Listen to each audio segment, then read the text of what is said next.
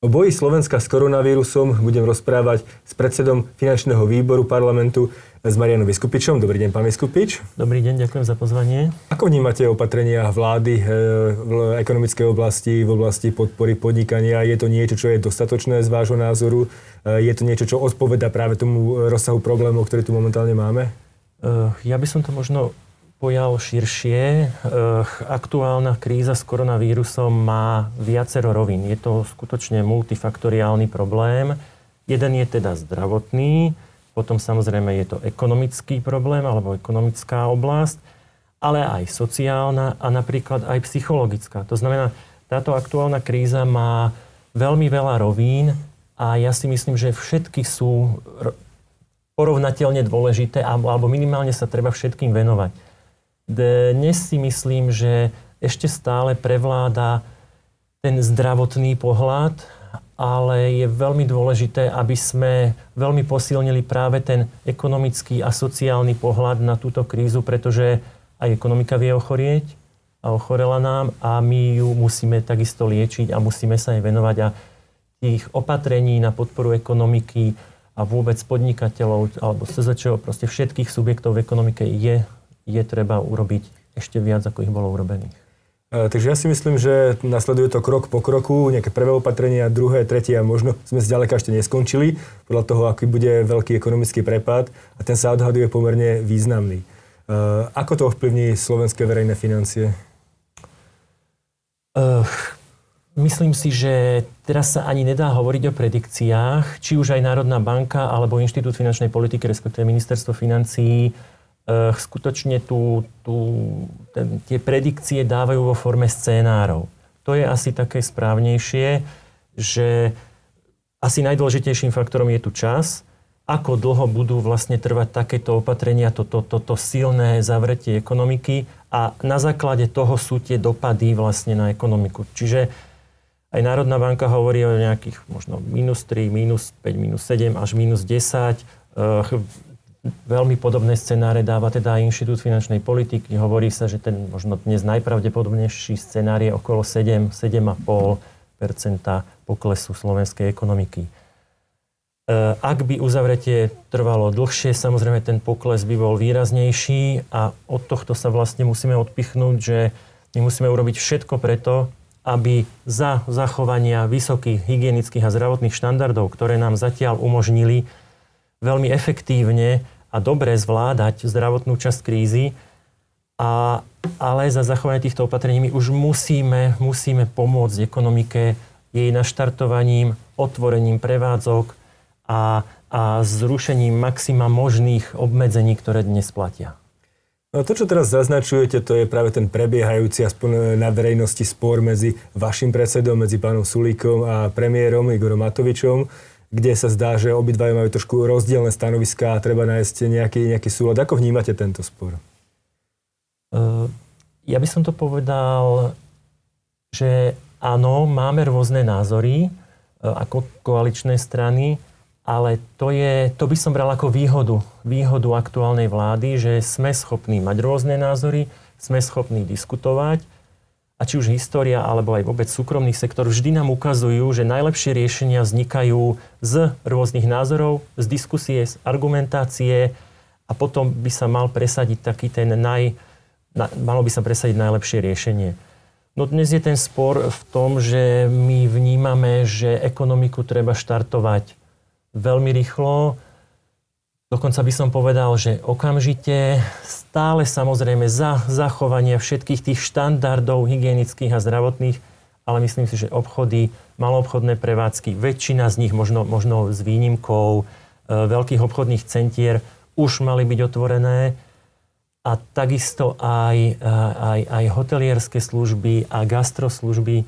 Ja si myslím, že nastal čas, aby sme jasne povedali prevádzkovateľom, že aké podmienky možno budú musieť fungovať s nejakou menšou kapacitou, či už otvoriť len vonku terasy, alebo vo vnútri sedieť maximálne možno 2 ľudia na 10 metroch.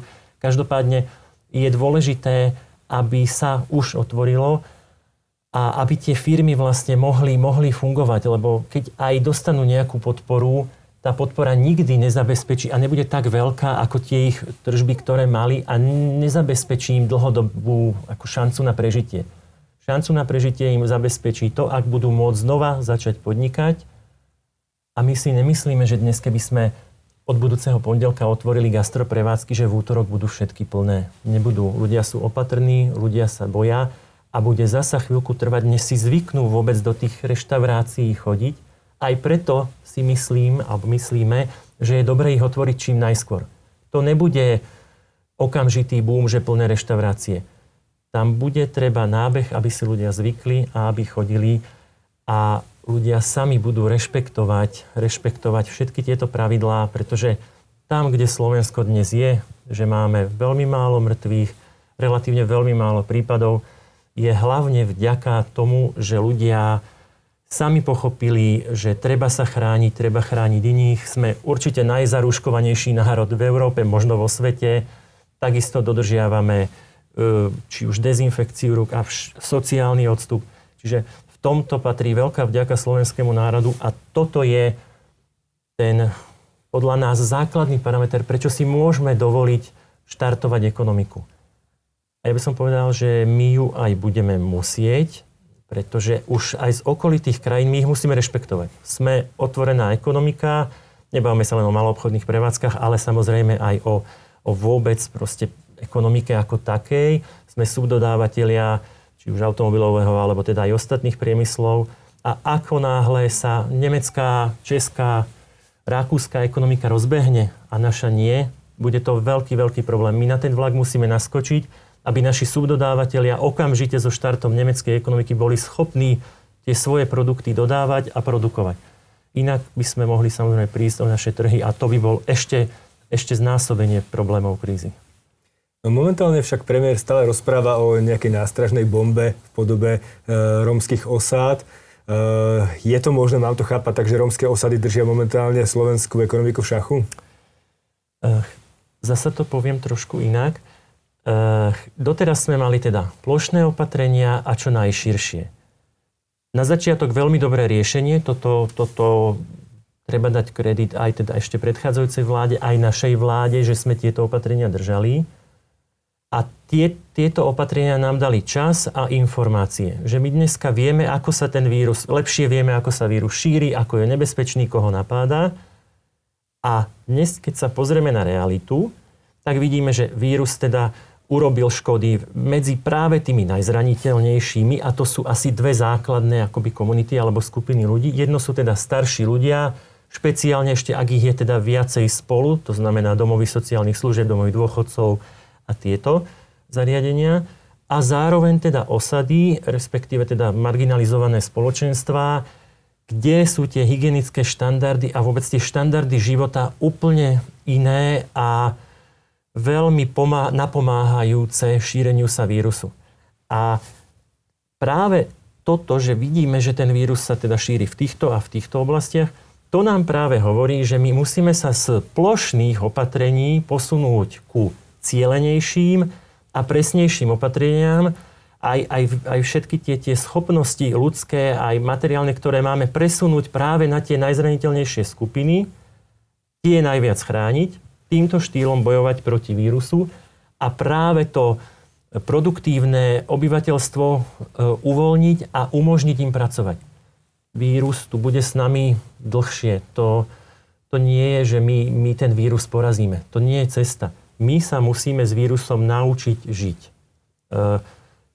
A toto smeruje ku cieleným a parciálnym opatreniam a k uvoľneniu vlastne ekonomiky, pretože my fakt budeme na ten boj potrebovať peniaze. Tak to nejak. To, čo mi hovoríte, samozrejme má logiku, ale je tu jeden problém, a to je, alebo dva problémy, o ktorých hovorí aj pán premiér, a to je poprvé to, že testovanie momentálne nevie byť dostatočne veľké na to, aby pokrylo vôbec testovanie seniorov. A čo sa týka rómskych osád, tak nejaká izolovaná karanténa alebo lokálna izolácia je tiež veľký problém, že nie je možné ju zabezpečiť, keďže máme okolo 1000 rómskych osád. Takže z tohto hľadiska tu máme celkom problém. Dokáže štát takúto situáciu vôbec zvládnuť, alebo myslíte si, že štát nezvládne takúto situáciu? Ja verím, že túto situáciu zvládneme. epidémia v osadách nie je vec, ktorá sa stala prvýkrát. Keď si zoberieme či už vírusová hepatitída alebo osýpky, väčšinou práve zasahujú tieto komunity práve kvôli nízkym hygienickým, zdravotným, ale aj znalostným štandardom. Takže táto krajina je zvyknutá na epidémie v takýchto marginalizovaných skupinách obyvateľstva a máme aj samozrejme aj zdravotné, aj sociálne kapacity, ako tomu čeliť. A práve tie kapacity my musíme použiť tam, kde je ten problém. Zbytočne budeme akoby strážiť a brzdiť celú ekonomiku, keď vieme, že vírus sa nám nešíri v potravinách, vírus sa nešíri v prevádzkach strojárskych alebo automotív.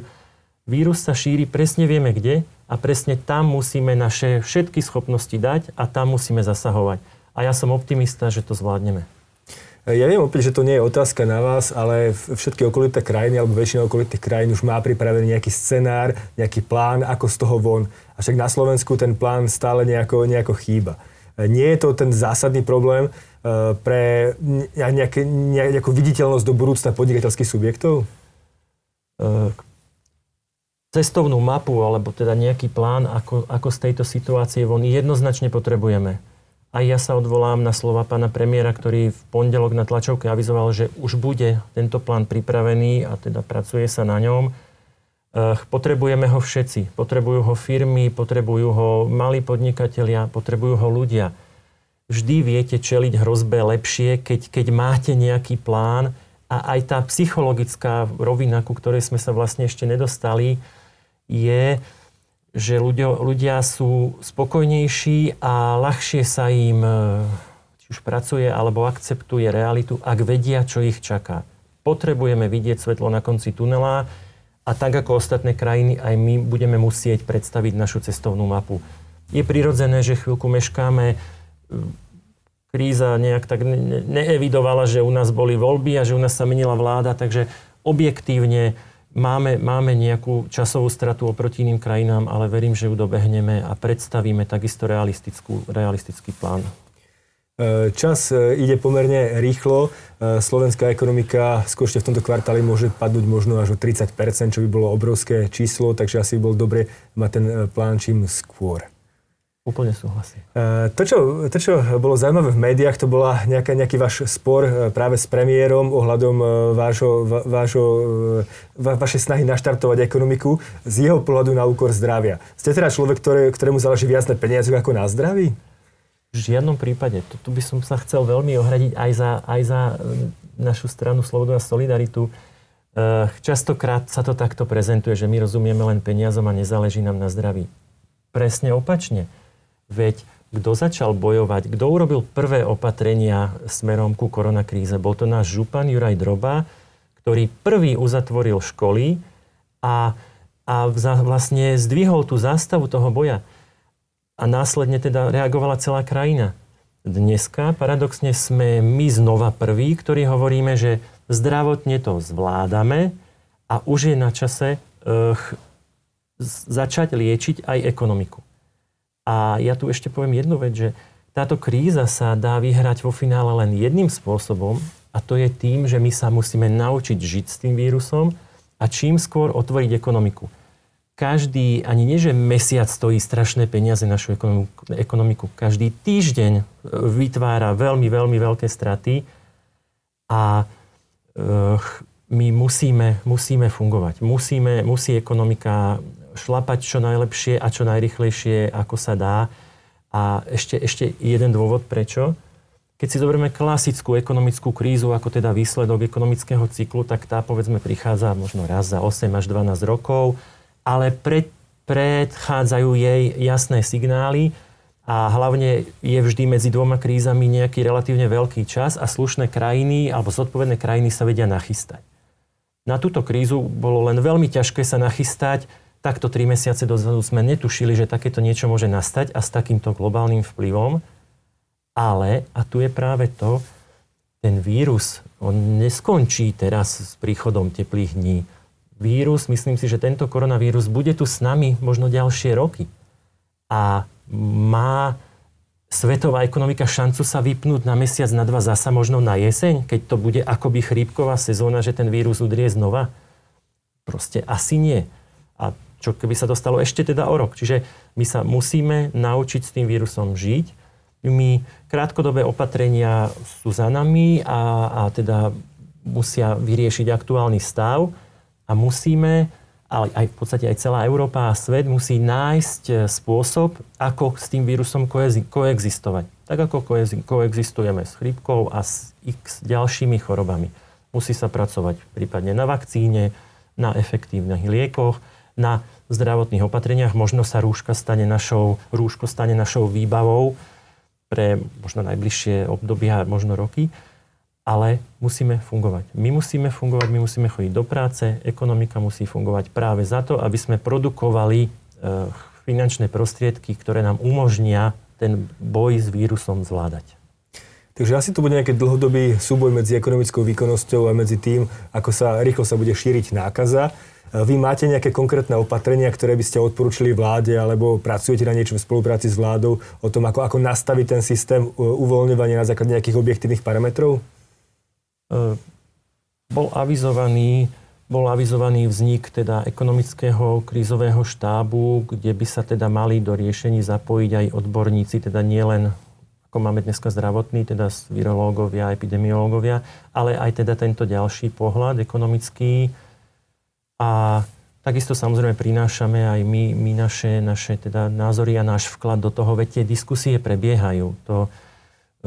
Koalícia sa stretáva, sú koaličné rady, veď sú rokovania vlády, takže samozrejme diskusie prebiehajú a hľadajú sa riešenia. Ja sa teraz opýtam na vás ako na odborníka na rozpočet. Predpokladám, že znížený ekonomický rast bude mať výrazne negatívny dopad na rozpočet. Čo s tým? Tento pokles budeme musieť akceptovať a budeme sa mu musieť prispôsobiť. To znamená, áno, príde k zadlženiu, zvýši sa hrubý dlh Slovenska, deficit rozpočtu bude veľký. A ekonomické realite neutečieme. Ani ako vláda, ani ako krajina. To znamená, budeme musieť šetriť, budeme musieť robiť reformy a budeme musieť podporovať presne tie odvetvia, ktoré produkujú vlastne financie. My budeme musieť znížiť byrokraciu v podnikovom, alebo teda vôbec akože v podnikateľskom sektore, zjednodušiť podmienky, znížiť možno bariéry na vstup do odvetvia. My budeme musieť robiť všetko preto, aby naša ekonomika fungovala. A takisto treba mať na pamäti, že svet už nebude taký istý, ako bol pred krízou. Toto je tak veľký šok, že veľa vecí sa zmení a ktorá ekonomika, ktorá krajina sa tomu dokáže najlepšie prispôsobiť, tak bude v budúcnosti úspešnejšia. Toto je veľká výzva a takto sa aj my musíme na to pozerať. Každá kríza je nielen hrozba, ale aj príležitosť. Tú príležitosť musíme všetci chytiť silno za pačesy a vyťažiť z nej. Tak ale zatiaľ momentálne prevláda spoločnosti skôr strach, obavy, ako práve tá chuť niečo zmeniť a prísť nejakými reálnymi riešeniami. Ale ja sa opäť vrátim k tomu rozpočtu, ak môžem. Keď bola posledná veľká globálna kríza, tak deficit verejných financií bol veľmi veľký, už neviem presne koľko číslo, ale viem, že dlh za niekoľko rokov zrastol Slovenska o 27%. A to je obrovské číslo. Keby sa to malo stať teraz, tak už sme na dlhu v podstate 80% a teraz súčasná kríza ešte môže byť väčšia. Vidíte aj takýto katastrofický scenár vzhľadom povedzme k maastrichtským kritériám?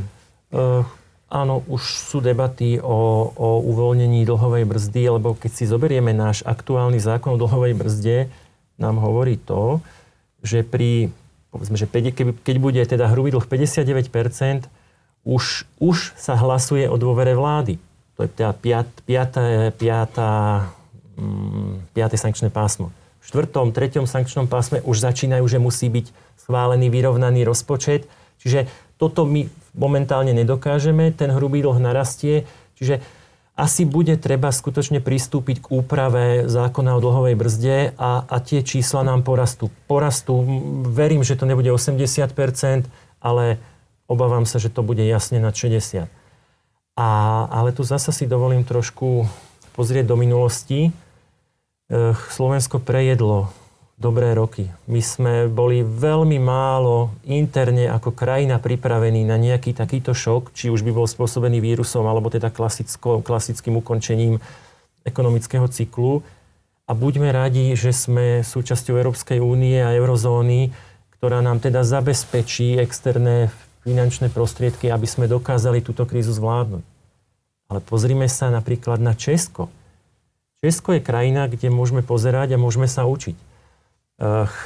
Špeciálne v posledných rokoch ten vývoj Česka bol oveľa lepší, dynamickejší a udržateľnejší ako vývoj Slovenska. V roku 2008 malo Slovensko a Česko porovnateľný hrubý štátny dlh. A dnes je rozdiel, myslím, 17%. My máme, keby sme brali ešte teraz, tak máme necelých 50, Češi majú nejakých 32, 33. A toto je ten rozdiel. Keby Česko malo náš zákon o dlhovej brzde, nemusia nič riešiť. Možno skočia do prvého, druhého sankčného pásma, lebo aj samozrejme aj oni budú mať výdavky a im sa hrubý dlh zvýši. Ale to, čo urobili v tých dobrých rokoch, to ich zníženie štátneho dlhu, tá ich príprava na tieto ťažké časy bola tak dobrá, že to zvládnu.